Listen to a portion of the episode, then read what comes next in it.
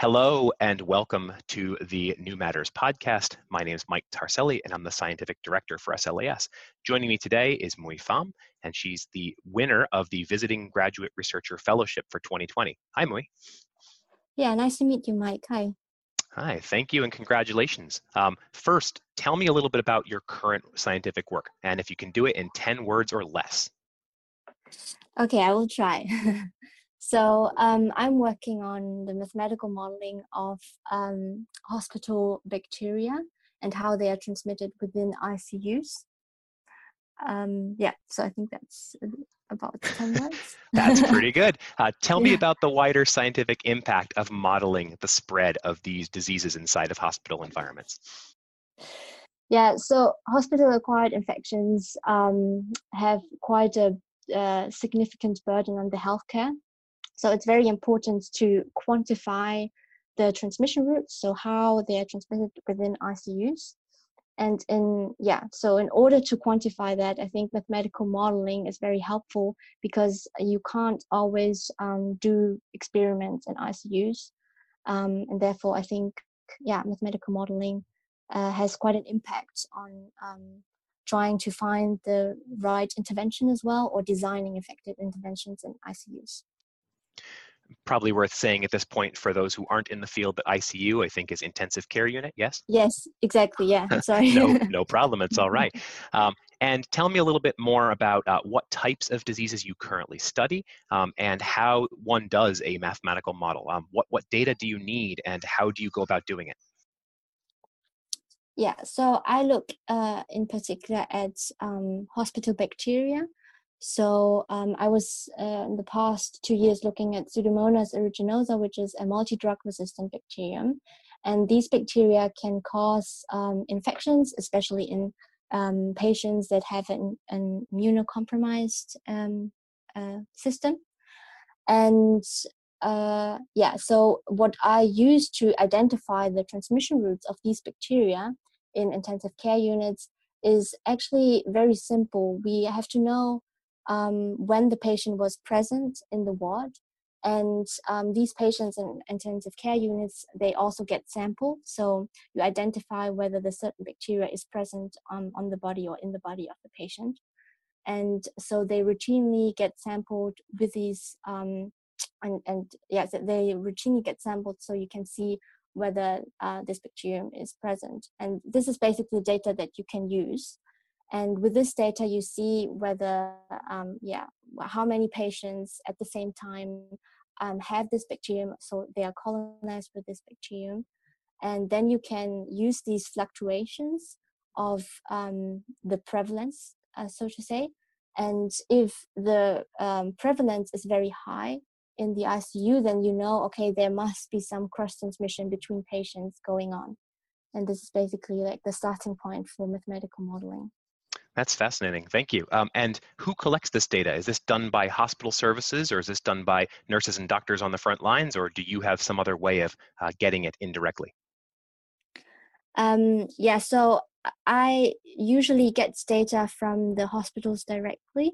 So um, I assume that the the healthcare workers there, so uh, doctors and nurses, are collecting these data. I get it. Thank you. Um, so tell me a little bit about this particular graduate researcher fellowship. Um, what is it about? Uh, I think it's Dr. Ben Cooper you're working with at Oxford. Mm-hmm. And tell me about working in his lab. What is it that working in his lab and this particular fellowship um, it will allow you to do? Yeah, so Ben Cooper is uh, very well connected to a lot of um, other researchers and hospitals in the UK. And um, he also worked a lot on these mathematical modeling techniques in hospitals. And so he has like a lot of knowledge on that topic. Um, and uh, yeah so he provides me with a lot of data from for example um, countries like thailand or like other uk data that i could look at. Um, uh, so, yeah. so you have a country by country specific index uh, of the transmission and probably a disease by disease specific uh, index. So, so you can do this in different ways, obviously, based on the data you have. Yes, exactly. And um, also, I think um, the yeah it, it differs, I think, per country. Um, what uh, um, what kind of data is available. And uh, for me, it's interesting, especially to work with Ben Cooper because he has a lot of data on Thailand, which is like more of a very different from data from France, for example. I was working a lot with data from from a French hospital, but um, yeah, it's it's quite a challenge to work with uh, data from um, developing countries. Do you think that the data that you're collecting now and the models you're deriving uh, with Ben and also in other aspects of your career are applicable at all to the current situation? And I should say to the listeners, if you're listening to this after 2020, that we're discussing the coronavirus spread around the world. Uh, yeah, might be because I think, uh, especially for Corona, um, there have been some studies that looked at um, the transmission within hospitals. So I assume there will be uh, a lot of transmission from patients to the healthcare workers. And I think it would be interesting actually also to look at yeah what's like the the level of within hospital transmission of um, corona and what kind of impact it can have to, for example, do some cohorting of the um, healthcare workers or like isolating certain patients and so on. So, Understood. Yeah. Okay, so tell me a little bit about um, your background. So, what's the most exciting lab moment or professional accomplishment you've had to date? And tell me a little bit about uh, what that was like. Um, lab moments in, in my whole PhD or here in Oxford, you mean? Oh gosh, it can be any time. We're, we're looking for an exciting story of passion that makes you excited about science and technology. okay. Um, let me think about it a little bit. So I think uh, at the beginning when I started with my PhD, I came from um, with a mathematical background. I didn't have any medical background actually. So I think one of the most exciting moments at the beginning of my PhD was when I started to actually understand a bit more about the biological mechanisms of bacteria and um, yeah to I when I realized that I finally sort of understand like the uh, the language medical people are using.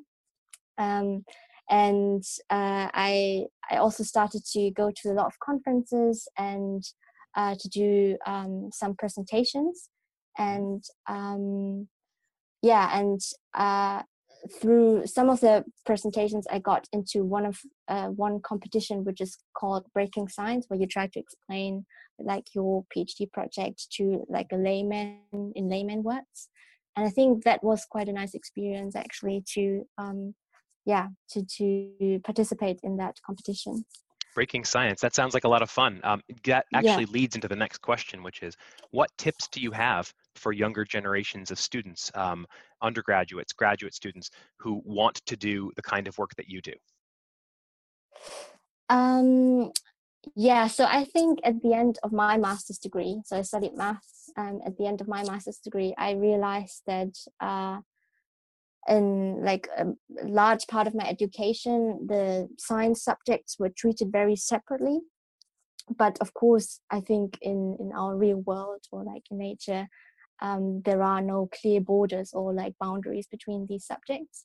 And um, I think my tip would be that you um, very early start to do some um, multidisciplinary work. So um, I think you can't really do any science without understanding, um, yeah, the different subjects. So if you do maths, you can you can do maths, I guess, just on your own. But it's much more fun to do maths in combination with biology or medicine.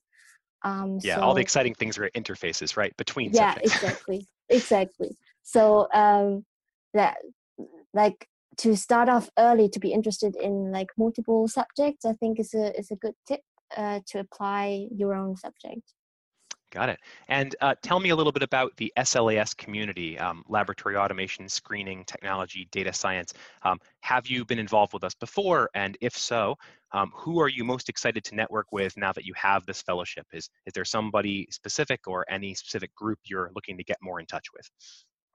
Uh, frankly, I haven't been um, in in contact with the SLS um, community before, um, but I yeah. Uh, when I did the research on this uh, fellowship, I thought it would be really um, exciting to to get into the community and to get to know um, all the people involved there. Actually. Excellent. Well, we, we look forward to welcoming you at one of our hopefully virtual events later this year or um, one of our future European events. Is there anything else you'd like to give as a closing thought to our audience? Um, yeah, well, uh, I think I'm very excited uh, about my PhD, which is on mathematical modeling. And anyone who um, thinks that would be an interesting subject to work on, I think I would just encourage people to do uh, maths in combination with uh, medicine or biology. Got it. And anybody who's excited, we'll have them reach right out to you. so yeah, right. thank you very much, Mui, and congratulations again on this award. All right, thank you.